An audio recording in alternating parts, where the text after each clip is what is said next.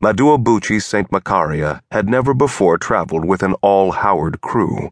Mostly his kind kept to themselves, even under the empty skies of a planet.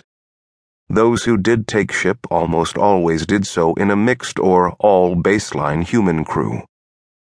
Not here, not aboard the Threadneedle starship Inclined Plane.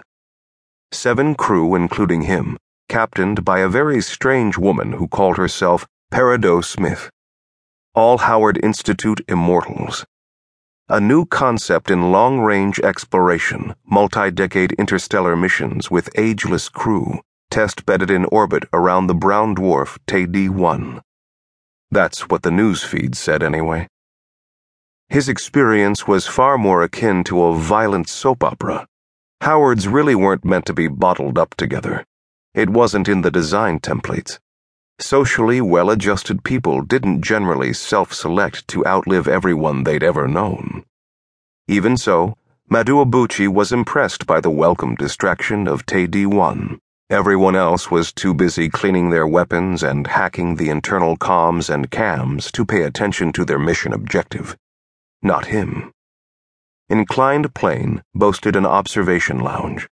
The hatch was coded Observatory but everything of scientific significance actually happened within the instrumentation woven into the ship's hull and the diaphanous energy fields stretching for kilometers beyond.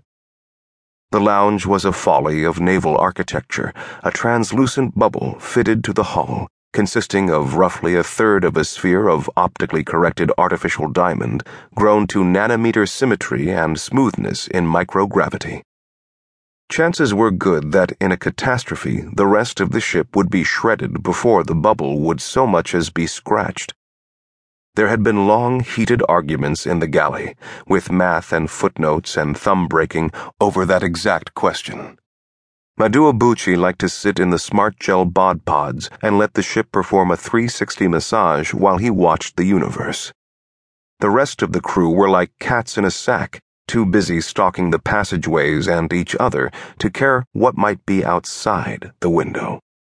Here in the lounge, one could see creation, witness the birth of stars, observe the death of planets, or listen to the quiet, empty cold of hard vacuum. The silence held a glorious music that echoed inside his head.